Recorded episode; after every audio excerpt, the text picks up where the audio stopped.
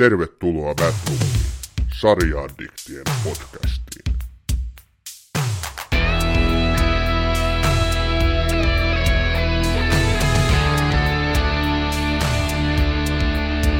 Ajatellaanpa elokuvan tarinaa ja käsikirjoitusta. Olet amerikkalainen mies ja olet naimisissa kahden miehen kanssa yhtä aikaa.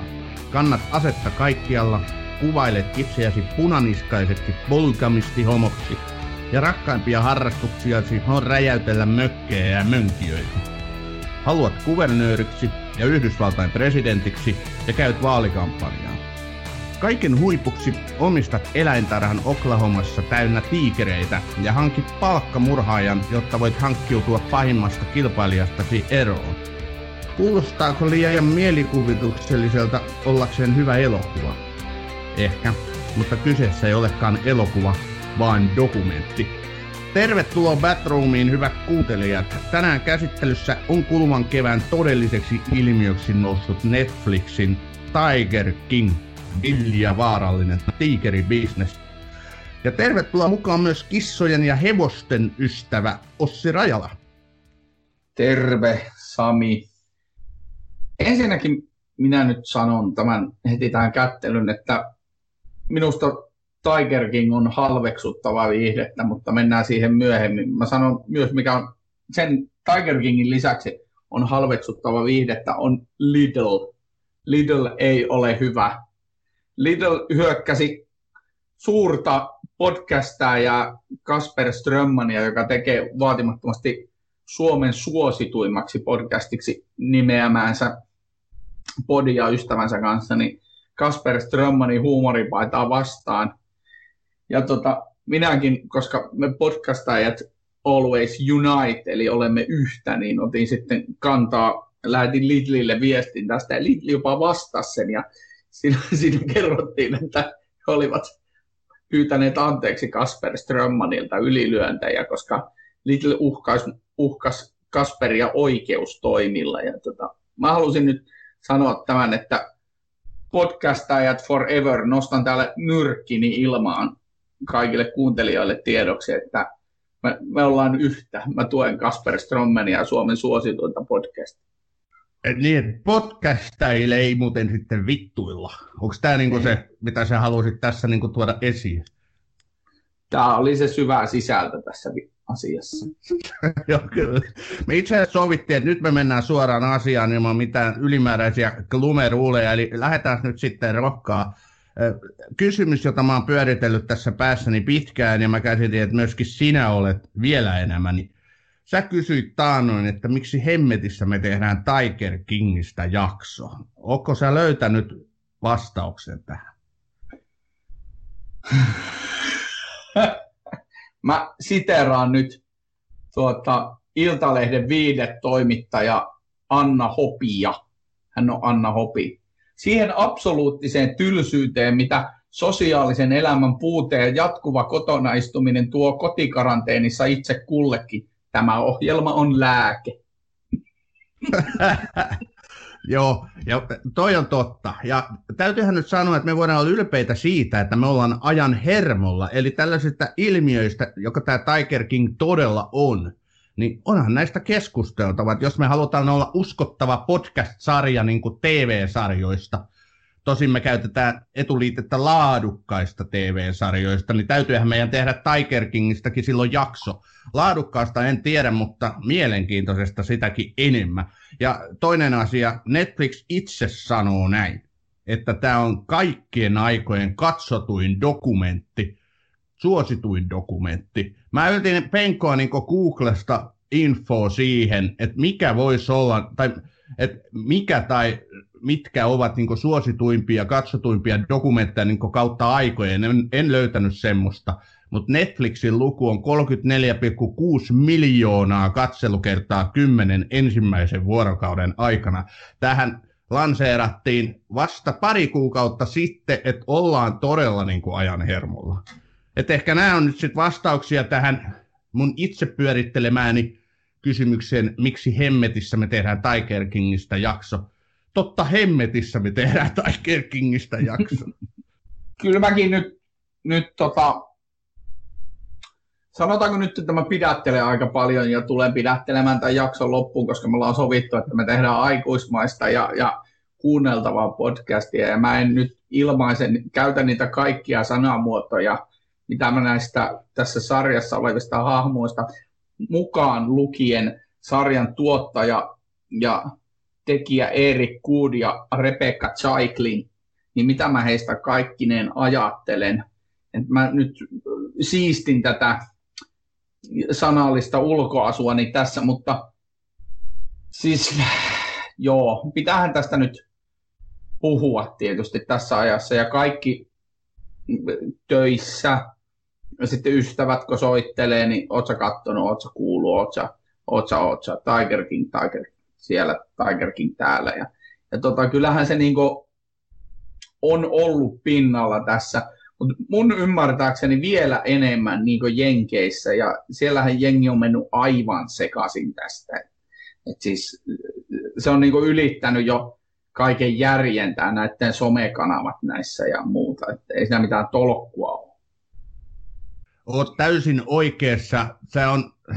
Tämä on nyt tämän pandemiakevään sellainen, niin kuin, ei voida sanoa, että pelkästään hitti, vaan kyllä tämä on niin kuin ilmiö, jota tämä pandemia tavallaan myöskin ruokkii, että ihmiset todellakin niin kuin tökkii toisiaan, että katso Tiger King.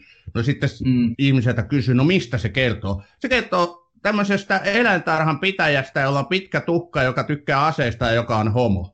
Niin jos joku kertoo niin kuin tällaiset speksit jostain kiinnostavasta dokumentista, niin mä en tiedä ryntääkö kaikki katsomaan sitä dokumenttia, mutta sitten kun tämä kyseinen kertoja alkaa myös kertoa miten tämä homma niin kuin jatkuu, että sulla on 200 tiikeriä, sä oot Oklahomassa, sä oot asehullu punaniska, joksi sä itseäsi kutsut, sä oot polygamisti, eli sä oot niin kuin usean miehen kanssa naimisissa yhtä aikaa, sulla on siellä jonkinlainen huumelaboratorio, sulla on työntekijöitä, jotka ei kyllä pahemmin palkkaa saa, mutta ne saa syödä sitä ruokaa, mitä tiikeritkin, eli mitä tiikereitä jää niin kuin ylimääräistä, niin he saa laittaa hampurilaisen väliin. Sä vihaat yli kaiken yhtä sun kilpailijaa, jolle sä hankit, niin kuin, tai jonka takia sulla menee yöunet, ja sä hankit palkkamurhaajan, ja maksa $3,000, että se ampuisi tämän kyseisen kilpailijan. Tämä on siis aivan pähkähullu tämä tarina tässä. Ja niin siis sanottakoon nyt kuuntelijoille, että koska tämä on dokumentti, niin tässä nyt ei varsinaisia niin kuin juonipaljastuksia tässä meidän niin kuin nyt tulevassa jaksossa tulee, ja me ei tähän tunnin jaksoon saada sitä kaikkia sekoilua. Tämän Tiger Kingin koko nimihän on Tiger King Murder, Mayhem and Madness, eli lisäilmaisuna siellä on villi ja vapaa tiikeribisnes. Eikö villi ja vaarallinen tiikeribisnes? Tässä on taas tämä suomentaja kyllä vetänyt överit. No se on kyllä villi ja se on myös vapaa, mutta paneudutaanko nyt siihen? Ei ole enää vapaa. Paneudutaanko nyt siihen lähtökohtaan? Eli siis lähdetään nyt tiikereitä. Eli Yhdysvalloissa on vangittuna enemmän tiikereitä kuin koko maailmassa niitä kulkee vapaana. Eli vangittuna. Ihmisillä on kodeissaan, eläintarhoissaan, muissa häkeissä on pelkästään Yhdysvalloissa enemmän villejä kissoja kuin niitä kulkee luonnossa vapaana. Nyt miettikää tuota lausetta. Kyllä. 7,000 tiikeriä on Yhdysvaltain kansalaisilla lemmikkeinä. Ja se on ihan uskomatonta, kun niitä vain 4,000 elää vapaana luonnossa. Ja mä sanon jo tässä välissä, että tiikeri on mun lempieläin. Se on niin upea, kaikilla tavalla täydellinen eläin. Kyllä niin kuin mua surettaa toi juttu. Mutta Yhdysvalloissa siis rikkaitten tämmöisten pohattojen niin kuin statussymboli on juurikin joku iso kissa. Mike Tysonilla muun muassa taisi olla 3 tiikeriä yhtä aikaa. Ja jonkun haastattelupätkän näin, missä hän valitti, että ne syö hänen konkurssiin, kun yksi tiikeri syö $1,000 kuukaudessa, $1,000 kuukaudessa lihaa, ja jos sulla on 3, niin se on $3,000 ja bla bla bla. Et ne on ihan järjetöntä. Nämä on todellakin lähtökohdat. Sitten mistä tämä tarina lähtee liikkeelle, on siis Joe Exotic, jolla on useampi nimi. Se oli joku Joe, mikä Walsh, se oli joku saksalaistauttainen se alkuperäinen nimi. Aivan sama, millä puhutaan Joe Exoticista, se on ihan älytön äijä. Niin Joe Exotic silloin 80-90-luvulla tutustui näihin tiikereihin, no olemalla näissä muun muassa muutamissa tiikeritarhoissa töissä ja sitä kautta sitten se päätyi perustamaan Oklahomaan tämmöisen GW-zoon ja GW-zoon ja sen ympärille se rakensi tosiaan tämän oman sekoilunsa ja hulluutensa. Se oli satoja tiikereitä, leijonia, liikereitä eli leijona ja tiikerin sekoituksia.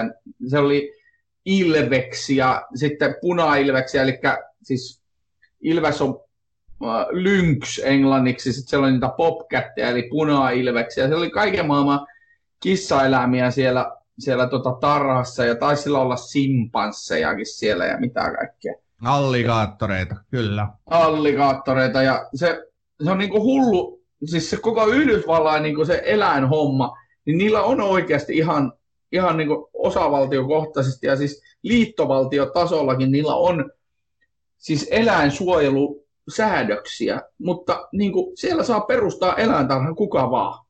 Siis täysin ilman minkäänlaista koulutusta, ilman minkäänlaisia niinku edellytyksiä. Minä nyt tykkään tiikereistä, niin perustanpa tarhaa.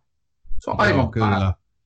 Kyllä, ja sitä, se on kymmeniä vuosia sitä lainsäädäntöä on pyritty muuttamaan, mutta ei ole saatu aikaiseksi, koska money talks, bullshit walks, eli rahalla saa sitten aikaan myöskin niin kuin itselleen miellyttäviä äänestystuloksia.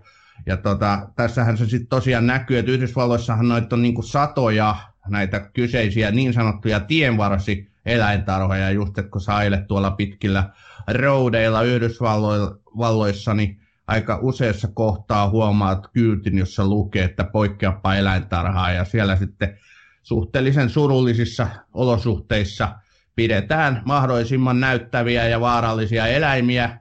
Ja siihen tämä kyseinen Joe Exotic, joka siis itselleen nappasi tämän Joe Exotic-nimen saadakseen lisää mainetta, niin hän keskittyi rakentaa tämmöistä tienvarsisuuta. Hän huomasi, että on todella hyvää bisnessä myöskin alkaa niin kuin jalostaa näitä eläimiä, eli kissaeläimiä lähinnä. Hän pentutehtaili ja myi niitä sitten ympäri Yhdysvaltoja. Muun muassa koripallon legenda Chuck O'Neill on sanonut tämän dokumentin jälkeen, kun dokumentissa väitetään, että Chuck osti häneltä tiikereitä, niin hän on kyllä kiistänyt. Mutta joka tapauksessa tämmöinen tiikeribisnes on valtava hyvää bisnestä, että useampia tuhansia dollareita maksetaan yhdestä pennusta.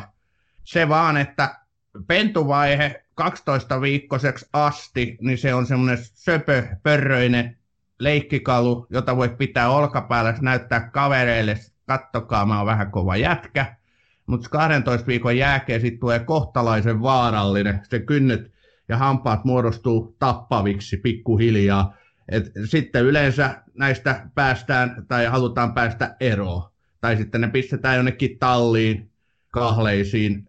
Et nämä on niinku lähtökohtia Yhdysvaltain isojen kissojen markkinoille. Ja nythän ne on tosiaan löytänyt vielä sen, että ne haluaa risteyttää näitä erilaisia kissaeläimiä. Sä mainitsit jo ton liikerin. Mä en ole koskaan kuullutkaan, mä en tiennytkään, että tiikerin ja leijona voi risteyttää. Jos sä oot katsonut niitä kuvia netistä, niin onhan ne ihan kaameen näköisiä. Nyt Sami, mennäänpä, on tunnustusten aika.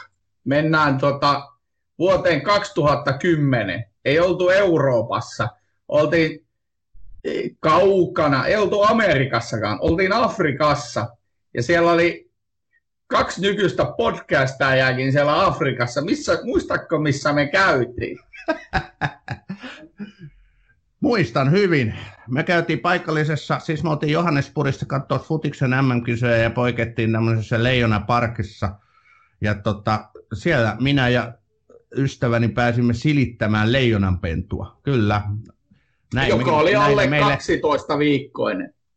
Joo, ja mä muistan, se suuttu, se pentu, ei meille, mutta yhdelle toiselle turistille, ja se kävi sen laukun kimppuun, ja sitten rouva alkoi pikkuhiljaa panikoitumaan, kun ei saanut laukkua revittyä siltä pennulta, ja sitten tulee eläintarhan pitäjiä hätistelemään, ja siinä näkyy kyllä aika raadollisesti sitä touhua juuri. Mä en ole todellakaan mikään puhtoinen pulmunen, mutta mulle tulee mieleen tuosta keikasta se, että sähän et nähnytkään niitä tiikeriä tai leijonia, kun sä makasit autossa krapulassa, eikö se muuten näin mennyt? No niin, arvasin, että täällä heitellään heti taas veitsiä. Joo, saattoi olla, että tilani oli hieman vajavainen siinä, mutta kävin kyllä katsoa ulkopuolelta niitä leijonia. Hämmästelin, että niitä oli aivan käsittämättömän paljon, ja eikä miksi silloin sitä ajateltu, mutta kyllä tämä dokumentti nosti, ja nyt tietysti itsellä muutenkin on tässä viime vuosina herännyt tämä tietoisuus tästä eläinten kohtelusta vähän vahvemmalle tasolle, niin niitä oli paljon siinä Lionparkissa, niitä leijonia. Tämä on Batroom. No nyt lähti juttu laukalle. Ossi, ei tämä ole mikään tiikeridokumentti, tämä Tiger King. Mä luulin, että tämä on tiikeridokumentti, mutta tämä on enemmänkin dokumentti hulluudesta, ahneudesta, ihan semmoisesta pähkähullusta tyypistä tai tyypeistä, joka niinku tekee kaikkensa rikastuakseen. Et ne tiikerit on niinku tavallaan sivuosassa tässä. Se valkeni mulle kyllä hyvin, hyvin nopeasti. Mä olen katsonut vaikka mitään elämässäni, mutta tällaista mä en ole katsonut, että niin ensimmäisessä minuutista alkaen sä kysyt itseäsi koko, että mitä helvettiä tässä tapahtuu.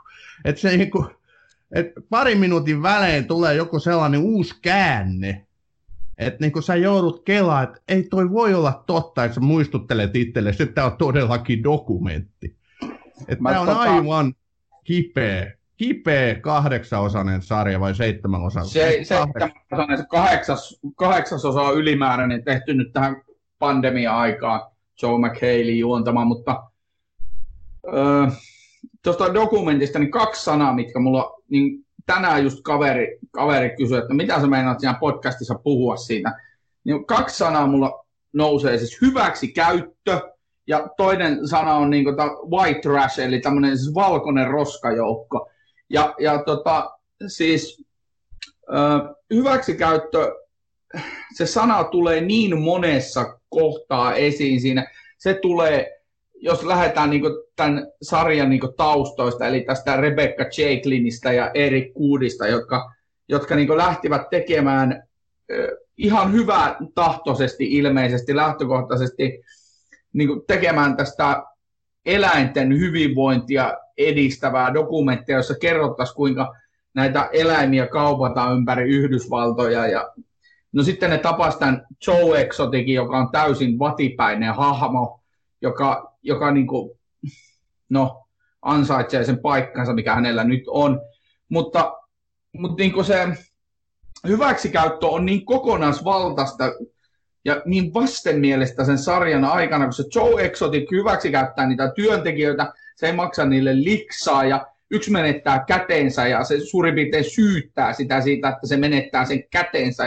Ja niin kuin se ainoa pyrkimys on niin kuin päästä feimiin ja maniin, eli niin kuin rahaa ja suosiota. Ja sitten täällä on tämmöisiä Carol Baskineita, joka on periaatteessa ihan hieno ajatus, Big Cat Rescue, niin kuin pelastetaan näitä eläimiä, mutta hänkin on niin kuin täysin niin kuin sokea sille, että hän hyväksikäyttää ihan samalla tavalla niitä eläimiä kuin ne kaikki muutkin eläintarhanpitäjät, joita hän halveksuu. Ja siis, tässä on vaan niin kuin hyväksikäyttää. Sitten kun tuo Joe Exotic palkkasi niitä ihmisiä, niin se vaan etsi semmoisia, jotka oli niinku tavallaan yhteiskunnan ulkopuolisia, joilla oli muutenkin vaikeaa, ja sitten se niinku ei maksa niille liksaa, ja voi Jeesus.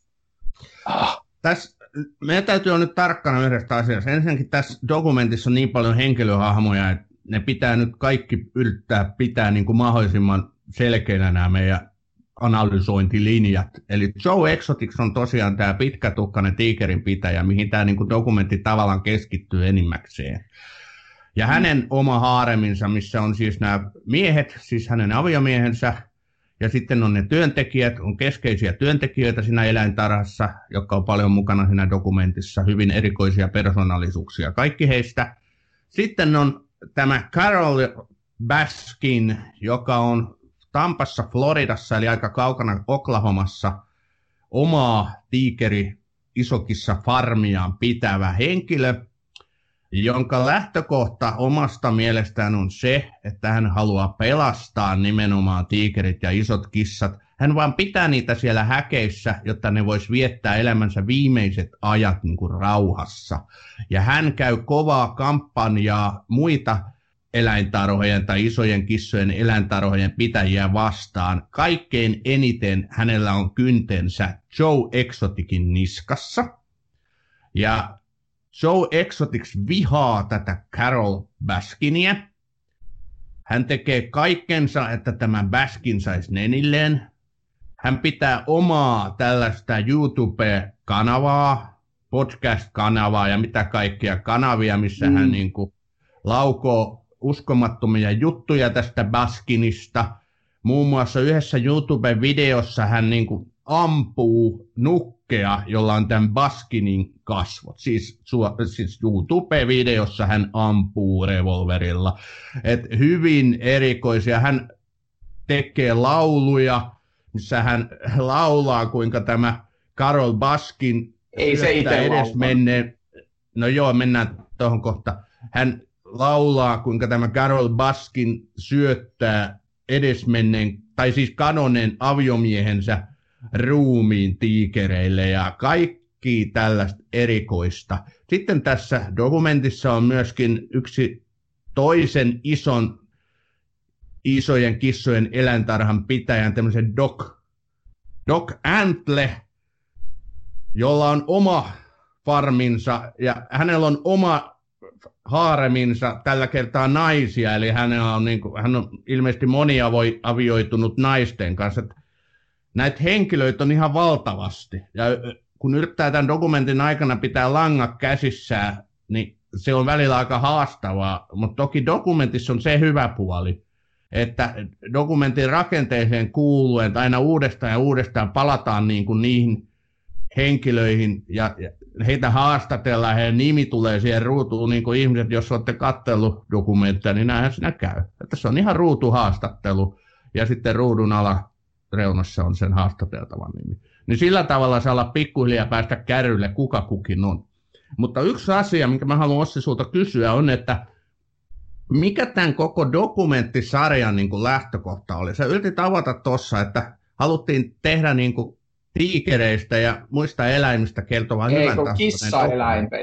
Kissaeläinten laittomasta ja laillisesta kaupasta ne halusi tehdä dokumentin niin kuin julkisen Amerikassa, että herättää sen keskustelun, mutta kun tämä dokumentti muuttui sekä tehtäessä että sitten sen editointivaiheessa, niin toihan muuttui tuommoiseksi ihmisjahtaamiseksi, koska niitä sekopäitä oli niin paljon siinä. Se, niin kuin se koko dokumentin luonne, niin kuin muut, siinä niin kuin eläimet jäi tavallaan sivuseikaksi sitten lopulta. Eli dokumentin tekijät tajusivat, että tämä on niin kaoottinen ja erikoinen tämä kuvio, että nyt he vaihtaakin niin kuin dokumentin tätä näkökulmaa ja tavoitetta kokonaan uudestaan ja haluakin tehdä dokumentin tämmöistä hulluista eläintarhan pitäjistä ja heidän välisestä valtakamppailusta. Siihenkö se sitten meni?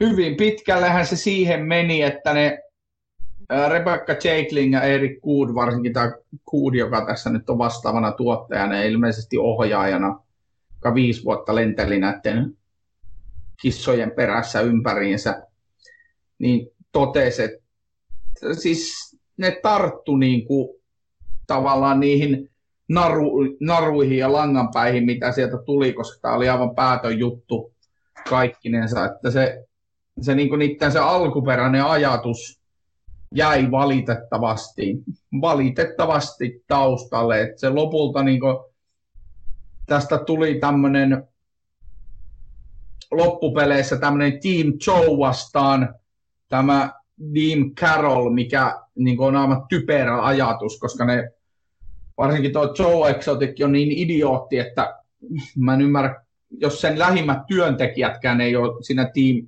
Showssa, ei ole hänen puolellaan siellä oikeudenkäynnissä, niin miten se niin kuin, miten kukaan voi olla sen puolella, mutta minua niin kuin oikeasti surettaa se, että tässä jäi se hieno eläinkauppa-asia jäi sitten taustalle. Et siis Yhdysvalloissa osavaltiokohtaisesti ja liittovaltiotasolla niin aivan järkyttävää, että ne saa kaupata niitä ihan miten sattuu niitä eläimiä. Ja niin ne tekeekin. Mutta mennäänpäs, tämähän on true crime. Tämä on true crime-dokumentti. Siihenhän tämä sitten muuttui, koska tässä tapahtuu se rikos ja sitten siitä tulee seuraamuksia ja muuta. Mutta jos me pidetään nyt langat käsiksi sillä, että puhutaan ensin tästä Joe Exoticin niin kuin puolesta, tai siis hänen tästä haaremista ja valtakunnastaan. Ja hänellä on tosiaan noin 200 tiikeriä. Hänellä on siellä useita työntekijöitä ja hän on suurissa taloudellisissa vaikeuksissa. Muun muassa sen takia, että hän joutuu ruokkiin näitä tiikereitä ja niihin menee se $1,000 per kissa. Plus sen takia, että sen pitää ostaa koko ajan semmoisia $3,000 järkyttäviä kuteita. No joo, kyllä. Joo, kyllä. Ja sitten häntä sieppaa se Carol Baskin, joka ajaa häntä takaa koko ajan. Hänellä on siis näitä työntekijöitä, jossa yksi työntekijä, muun muassa tämmöinen Kelsey Safferi, on hyvin, hyvin niin kuin reipas ja reiluntuntuneen tyyppi, menettää käteensä, niin kuin sä sanoit. Ruokkiessaan tiikeriä, niin tiikeri syö häneltä käden pois. Se on niin kuin yksi näistä twisteistä, mitä tässä tulee tässä dokumentin aikana. Niin kuin yhtäkkiä naps, kerrotaan vaan, että joo, että näin kävi.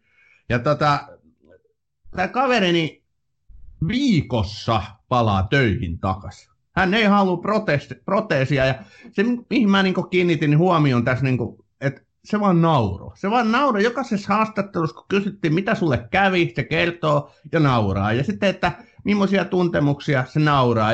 Ja just sitä toipumista ja kaikkea vakuutusjuttuja ja näitä, niin hän vaan niin kuin nauraa. Mä ajattelin, että ei tommosia ihmisiä oikeasti olemassakaan.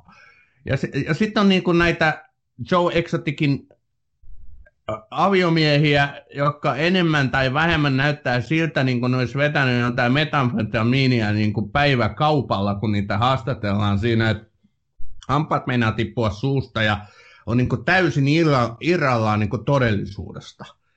Ja se oli niin kuin hauska yksityiskohta, että annettiin ymmärtää, ja tässä niin kuin jälkiosassa vielä, mikä tehtiin tämän varsinaisen sarjan jälkeen, niin vielä vahvistettiin siinä enemmän sitä, että nämä oli ihan tavallisia heteroita kavereita, mutta se Joe Exotic sai heidät niin kuin, mukaansa tarjoamalla sitä metamfetamiinia, ja niin heistä tuli sitten Joe Exoticin aviomiehiä.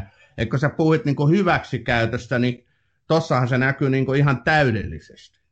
No sitten edelleen niin kuin jatkuu tämä dokumentti siten, että toinen näistä aviomiehistä ampuu itsensä. Yhtäkkiä taas. Sä seuraat sitä ja syöt sipsejä ja naureskelet, kun sä katselet sitä dokumenttia. Yhtäkkiä kerrotaan, että ampuu itsensä. Niin ja sitten siitä on vielä valvontakamerakuva, mutta niin siis... Siis joo. Nehän oli siis... Sehän on niin kuin käsittääkseni se toinen niistä... kun nehän järjesti semmoisesti ihmeelliset kolmen ihmisen häätkin siinä. Ja siis niinku se, että sehän kerrotaan siinä, muistaakseni siinä jälkidokumentissa, että sehän seurustelee nyt, ja oliko se peräti naimisessa se toinen niistä. Joo, silloin oli lapsi. Joo, ja siis ei ne ollut mitään homoja ne kumpikaan niistä kundeista, mutta tässä tullaan just tähän hyväksikäyttöön, mikä tällä Joella oli, että se oli kumpaakin yli 30 vuotta vanhempi. Joo. Toista vissiin. Yhtä nuorista miehistä, 18-19-vuotiaista, parikymppisistä, hyväkroppasista, lihaksikkaista nuorista miehistä. Ja käytti heitä kyllä sumelematta hyväkseen. Voitko vielä kuvailla, minkälaisista nuorista miehistä se? Mitä? Että haluatko vielä jatkaa sitä kuvailua, minkälaisista nuorista? Mutta se oli surullista katseltavaa. Mulla tuli ihan hirveä olo näiden miesten puolesta, että ne niinku alistui siihen sen Joe Exoticin tämmöiseen niinku dominointiin ja hyväksikäyttöön ja kaikkeen mahdolliseen tämmöiseen, niinku, että ihan todella karmeita oli seurata sitä ja kuinka he kuitenkin nuoli sen Joen jalkoja ja piti sitä niin ihanana. Mutta sitten tapahtuu se tosiaan se ampuminen ja se näytetään niissä valvontanauhoista. Tässä dokumentissa näytetään siis kaikki. Mä en ole ikinä nähnyt dokumenttia, jossa se kamera on joka kerta siellä, missä tapahtuu. Eli... Nyt anna mä sanon tähän asiaan. Mä sanon tähän asiaan, kun sä sanot, että kamera on siellä, missä tapahtuu. Se on totta. Ja totta on se, että sillä Joella oli se oma TV-studio ja sillä oli oma systeemi. Mutta tässä tullaan siihen puoleen. Se kuvasi 5 vuotta tätä Joe Exoticin sekoilua ja sitä porukkaa. Niin mä oon ihan varma, että varsinkin tuommoinen Joe Exoticin kaltainen tyyppi, niin se niin tavallaan se ei pelkästään sopeutunut siihen dokumenttiryhmän kameraan, vaan se alkoi esittämään sitä kameraa varten. Ja mä en kiistä, ne asiat varmasti tapahtuu, ja ne on varmasti niin tolloja, kaikki ne jutut ja tilanteet, mitä siellä tapahtuu, mutta se,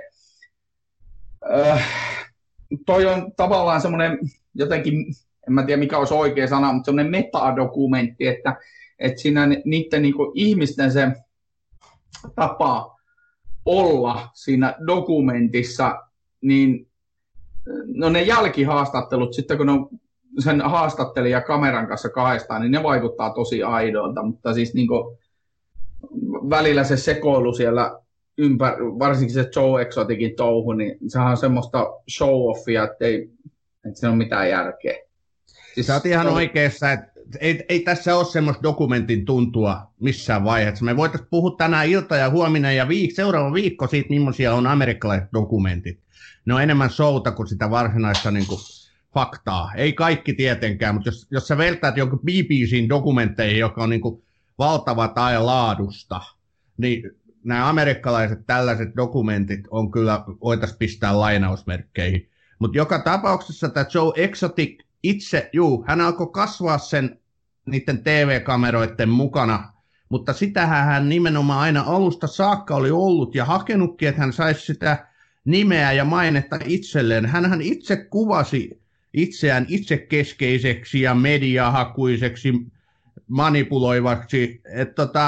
Niin kuin hän halusi sitä, että hänestä tulee kuuluisa. Hän oli syntynyt mielestään kuuluisuuteen ja hän niin kuin haki sitä joka paikasta kaikilla mahdollisilla tavoilla. Et siinä vaan sitten se vainoharhaisuus ja pakkomielteisyys niin aiheutti sen, että sitä niin kuin loppu on vähän surullisempi, tosin oikeudenmukainen. Sen takia se Joe Exotic nimenomaan lähti niihin presidentin vaaleihinkin mukaan, koska hän halusi vielä enemmän niin kuin tunnettuutta itselleen. Hän halusi rahaa, mainetta ja kunniaa. Kuten sanottu, niin tällä hetkellä ja tämän vuoden aivan ehdot on varmaan YouTube ja Netflix ja kaiken tuon nettimaailman yksinkertainen kunkku on tämä Tiger King ja meemejä riittää, mutta mun mielestä yksi hyvä meemi oli, että "You wanted Joe Exotic, you got Donald Trump", joka on siis totta, ne oli samoissa presidentinvaaleissa ehdokkaat. Ja niin, aivan, joo, toi on hyvä pointti. Ja hänellä oli niinku oma kampanjapäällikkö, jonka niinku roolia mä en ihan ymmärtänyt tässä sarjan aikana, se oli ihan sekopää sekin. Ja vaikka oli valtiotieteitä opiskellut kaveri ja vaikutti niinku alkuun asialliselta, mutta sitten se alkoi mennä niinku kaikki muukin tässä sarjassa, niin tämä kyseinen vaalipäällikköhän sitten löi markkinointilauseen jälkeenpäin, että Joe Exotic oli Donald Trump with meth, eli niinku Donald Trump metamfetamiinilla, että se niinku hyvin kuvasi kyllä sitä. Mutta jos me palataan taas hetkisen taaksepäin, missä tapahtuu tämä aviomiehen ampuminen, niin tämä kyseinen vaalipäällikkö, kampanjapäällikkö, hän oli siinä tilanteessa, hän näki sen. Ja siinähän kävi niin, hänen kertomanaan, siinä niin kävi, että tämä aviomies oli leikkinyt jollain vanhalla aseella, missä ei ollut lipasta. Ja oli naureskellut, että pistänyt piippu ohimolle ja naureskellut, että nyt mä ammun itteni, nyt mä ammun itteni. Ja sitten tämä oli tämä huolestunut tämä kampanjapäällikkö, että älä, ei tuommoista, ei tässä mitään tapahdu, että ei, liipasin ei niin kuin toimi, jos ei ole lipasta. Ja sitten se painaa siitä liipaisimesta ja sitten pam, luoti päähän. Siellä oli siis yksi luoti siellä aseessa ja se todellakin toimi se ase, vaikka ei siinä ollut sitä lipasta. Ihan järjetöntä. Ei, niin kuin suomalaista dokumenttia tai eurooppalaista, en usko, että BBCkään tekisi sellaista dokumenttia, missä näytetään, kun ihminen ampuu itsensä. No ei näytetä sitä, kamera ei näytä sitä kulmaa, missä tapahtuu tämä ampuminen, mutta se näyttää sen tilanteen, missä tämä vaalipäällikkö ja kyseinen ampuja juttelee keskenään, ja sitten kuuluu se pam, ja sitten syöksyy se kampanjapäällikkö niin kuin sen ruumiin luokse. Siis aivan veret seisauttava semmoinen, että meinasi niin kuin oksennus tulla suuhun. Ja sekin tuli niin puskista. Yhtäkkiä se dokumentin tekijä vaan kertoo sulle, että näin kävi. Et aivan. Tässä en mä tiedä, mitä adjektiiveja tähän nyt käyttäisi enempää. Tämä on Batroom. Välillä innokkaasti, aina äänekkäästi. No, mennäänkö nyt sitten siihen, mitä... Siis me ollaan jauhettu... Sitten tässä on vielä tämä murder, eli tämä Carol Baskinin tapaus. Eli siis Joe Exotichan käytti merkittävän ajan siis työ- sekä vapaa-ajastaan Carol Baskinin vainoamiseen. Eli Carol Baskin... Nehän tunsivat siis toisensa jo sieltä 90-luvulta. Carol Baskin oli perustanut edesmenneen miehensä rahoilla tämän Big Cat Rescuen sinne Tampaa, Floridaan. Ja sitten erinäisten käänteiden kautta sitten tämä Joe Exotic alkoi inhoaan tätä Carol Baskinia ja sitten alkoi vainoa toisiaan. Sitten tähän kuvioon liittyi PETA, eli tämä Amerikan eläinsuojeluyhdistys. Ja siinä on paljon asioita, mutta joka tapauksessa sitten käännytään tämän dokumentin siihen puoleen, joka on mun mielestä kaikista vastenmielisin. Eli se, että tuo dokumentti antaa ihan suoran kuvan, siinä ei millään tavalla niin kuin anneta toisen osapuolen kertoa, siinä otetaan vain yksipuolinen näkökulma siihen, että Carol Baskin yksinkertaisesti vuonna 1997 tappoi miehensä ja joko syötti hänet leijonille tai upotti sinne semmoiseen lantasäiliöön. Ja niin kuin, niillä todistusaineistoilla, mitä se sarja näyttää, niin näin olisi voinut todella käydä. Joo, mutta juttu on just siinä, että tämä Eric Goode ja nämä editoijat ja muut niin otti kannan tähän asiaan ja ne toi sen yksipuolisesti esille. Carol Baskinia ei ole missään tuomittu murhasta, ei edes syytetty.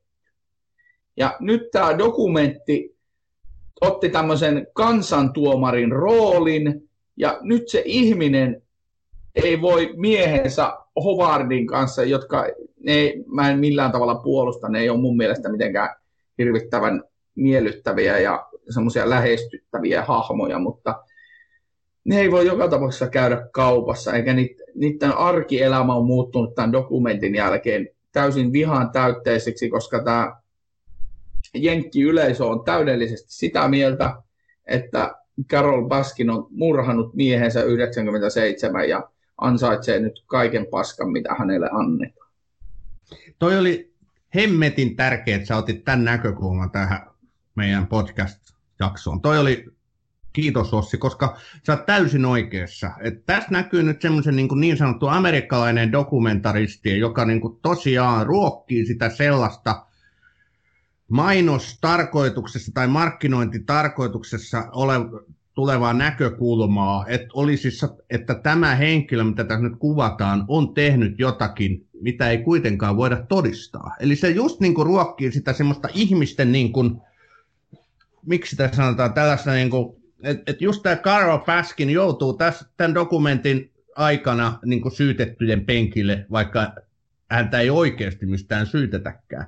Onhan se hirveän mielenkiintoinen näkökulma, että hän on perinnyt Kanonelta mieheltään 1 miljoonaa omaisuuden ja perustanut sillä rahalla tämän kissatarhan, Ja kun tämä kadonnut miljonäärimies ei koskaan niin kuin, olisi halunnut tätä tehtävän, niin Carol sai sitten niin kuin haluamansa järjestämällä tämän aviomiehensä kadoksiin. Niin sitähän tässä dokumentissa todellakin ruokitaan.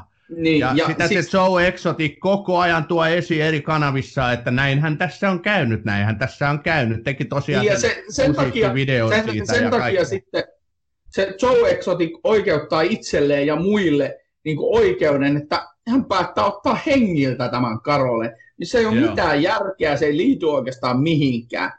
Mut niin kuin... Liittyyhän se siihen, että Carol Baskin oli hänen paha vastustajansa.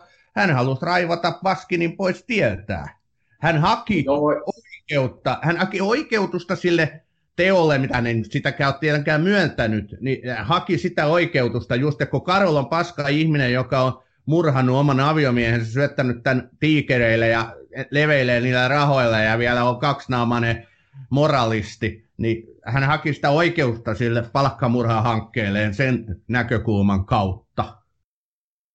Joo. Siis tämä on semmoista amerikkalaista true crime viihdettä, joka te voitte katsoa vaikka 6-kanavaa tai 5-kanavaa tai aikanaan oli 4D-dokumentit. Niin tämä on just sitä. Tämä on niinku viimeisen päälle semmoista niinku sensaatiohakusta niinku white trash-loskaa, eli niinku amerikkalaisessa keskustelussa tämä on rodullistunut tämä juttu kanssa myös, mutta joka tapauksessa niin, tämä on niinku semmoista... Tämä on niin kuin sä olisit tuonut Twitterin niinku ruutuun ja tehnyt siitä niin sanotun tämmöisen dokumentaarisen. Mutta tämä on niinku ihan totta, että eihän tällä niinku tavallaan dokumentin kanssa siis mitään tekemistä sen, miten minä ymmärrän dokumentin tarkoituksen, mitä se kaikkinensa on, tai sinä ymmärrät sen. Eli et dokumentti on se, että totuudenmukaisesti kuvataan joku asia. Niin ei tässä totuutta käytetä. Tässä vaan käytetään kameraa, ja kameraa viedään aina sinne, missä enemmän ja enemmän tapahtuu, missä joku hölmö sanoo vielä jotain hullumpaa. Ja, sä oot ihan oikeasti, ja tämä täytyy muistaa, kun me tehdään nyt tätä jaksoa, pitää koko ajan mielessä, että vaikka tätä kuvataan dokumenttina, niin siinä mielessä tämä ei dokumentti ole. Ja se Carol Baskin ei todellakaan pääse missään kohtaan sanomaan omaa näkemystään. Kyllä häntäkin siinä haastatellaan, mutta kyllä sit aina leikkaillaan sitten mukavasti pois jotakin sellaista, millä voisi olla kokonaisuuden kannalta hyvinkin olennainen merkitys. Että onhan se nyt tosi kiva, että sä annat ymmärtää, että se on oman aviomiehensä hoitanut kadoksiin. Ja se mitä sä äsken sanoit, ja sanotaan vielä kerran ääneen, että se kadonnut tai se miljonääri ei ole välttämättä kuollut, saati murhattu. Hän on kadonnut. Hän on ollut 23 vuotta kadoksissa. Mutta se ei siis ole vielä... Totta kai niin todennäköisiin syin hän on kuollut. Hänet on voitu jopa murhata, mutta todellakin se on kadonnut. Kyllä, joo. Mutta ei se Carol Baskin mikään hyvä tyyppi ole. Ei todellakaan, eikä tässä on itse asiassa hyvin, hyvin lähellä, tässä on pari hahmoa. Siis sitä mä ihmettelin, kun mä kolmannen jakso, mä sanoin ihan suoraan, että mä en olisi katsonut tätä loppuun, jos me ei oltaisi päätetty ennen sitä katsomista tämän podcastin tekemään. Mä sain niin totaalisia, siis henkilökohtaisia, semmoisia raivokohtauksia, mun teki mieli, mä en olisi oikein... Mä sanoin vaimollekin, että miksi me kulutetaan aikaa tähän, että mä pystyn ihan oikeasti avaamaan tuon 6-kanavan ja katsoa sitä 8 tuntia putkea ihan samalla tavalla, kun mä katson tätä. Miksi et sä voinut sietää? Mikä tästä teki sun mielestä niin vastenmielisiä? Oliko se nämä tyypit ja heidän niin elämäntapansa vai mikä sulle ei? No siis ensimmäisenä mun mielestä tuo Joe Exotic on niin vastenmielinen, käsittämätön. Mikä sen nykyinen nimikin oli? Se oli se on nykyisin toi Maldonado Pajas, ja sehän on syntymänimeltään niin kuin Schreibvogel. Ja älä nyt tartu jonkin nimiin, vaan kerro nyt, mikä tämmöisessä TV-sarjassa on niin vastenmielistä, että sä et halua katsoa sitä edes 3 jaksoa pidemmälle. Mä en kestä niin kuin se hyväksikäyttö, ja sitten just se semmoinen, mun mielestä tuommoinen... Mutta sä näet hyväksikäyttöä ympäriinsä, kun kävelet Helsingissä jossain ja näet jotain, niin sä näet hyväksi. Tainu eteenkä nämä. Hei. Kerro toki lisää. Mitä sä tarkoitat?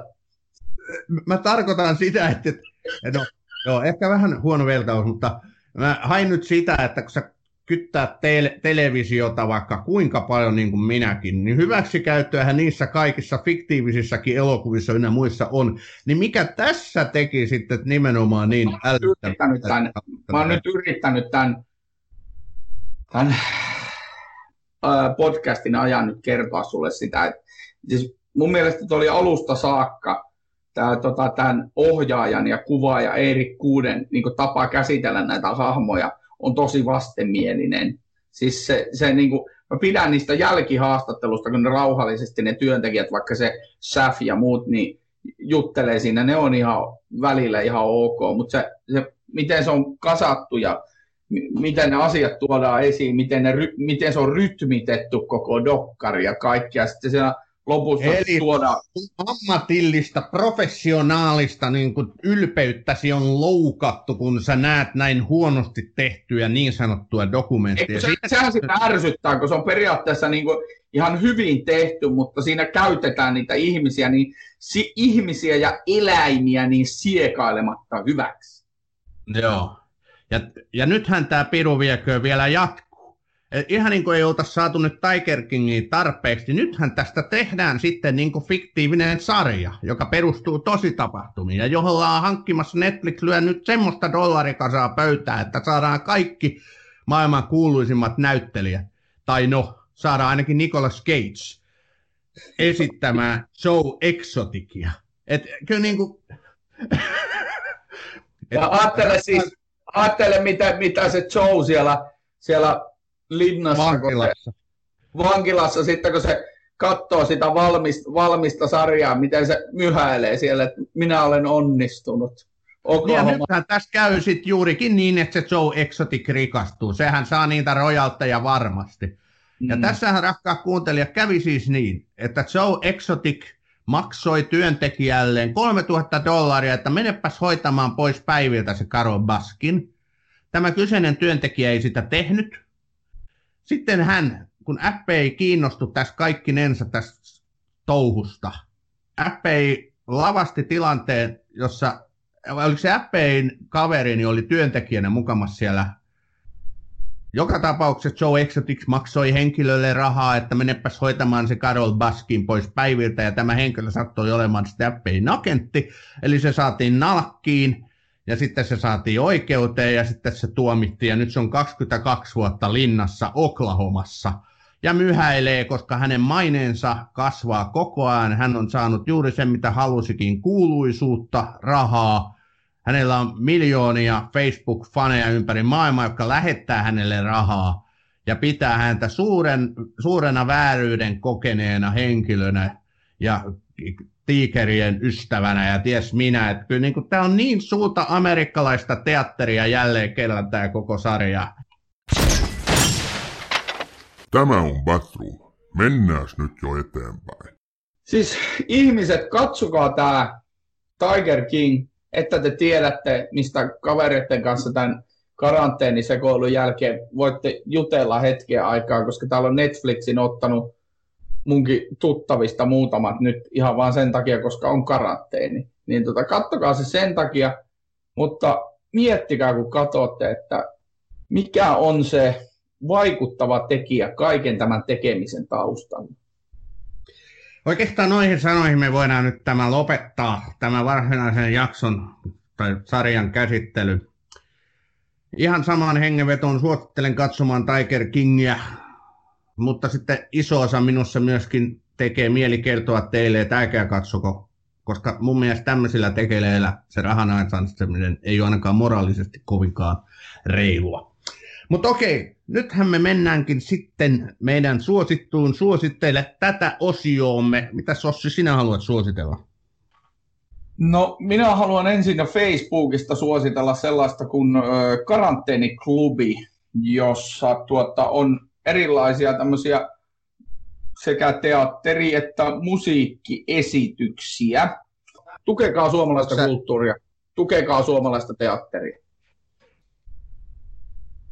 Minä haluan sitten taas suositella erittäin laadukasta, hyvää brittiläistä TV-sarjaa, jota katselin Yle Areenasta, eli Raastava tunnustus.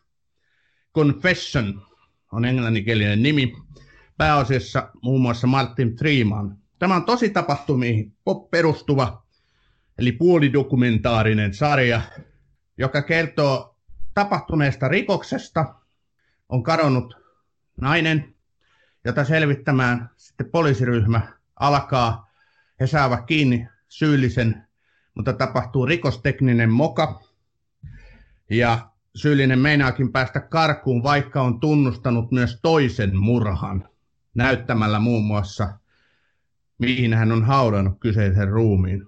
Tämä poliisi, joka tässä tekee selvitystyötä, joutuukin yhtäkkiä uransa haastavimpaan tilanteeseen. Hän joutuu syytetyksi siitä, että hän unohti tämän rikollisen tai epäilyn niin kuin oikeudet siinä pidätyshetkellä. Tämä on erittäin hyvä. Tämä on siis tosiaan tositapahtumiin perustuva. Tämä on tapahtunut noin 10 vuotta sitten Englannissa. Ja tästä nousi valtava kohu kahdesta syystä. Ensinnäkin siitä, että tätä kyseistä poliisimiestä pidettiin vastaajasta riippuen joko mokaajana tai sitten sankarina ja hyväntekijänä, joka pisti oman uransa peliin, jotta sai tuplamurhaajan kiinni ja jotta omaiset saivat vihdoinkin selville, mitä heidän tyttärilleen oli tapahtunut. Tätä keskustelua käydään Englannissa edelleen. Ja hyvä niin, koska tässä on semmoisia yksityiskohtia tässä rikostekniikassa, mikä ei niin kuin meille suomalaisille esimerkiksi aukea sitten millään, mutta se tuleekin brittien tässä terroristilainsäädännöstä tai terrorismilainsäädännöstä johtuen. Katsokaa Raastava tunnustus Yle Areenasta. Martin Freeman, loistava rooli. Siinä meidän suositukset. Kiitoksia kuuntelijat. Te olette kuunnellut Batroomin tämänkertaista jaksoa, joka käsitteli Netflix-dokumenttia Tiger King. Meillä on 2 viikon päästä taas toivottavasti joku parempi sarja käsiteltävänä. Koittakaa jaksella siihen asti ja pitää itse tänne kiinni ja huolta. Se on sitten.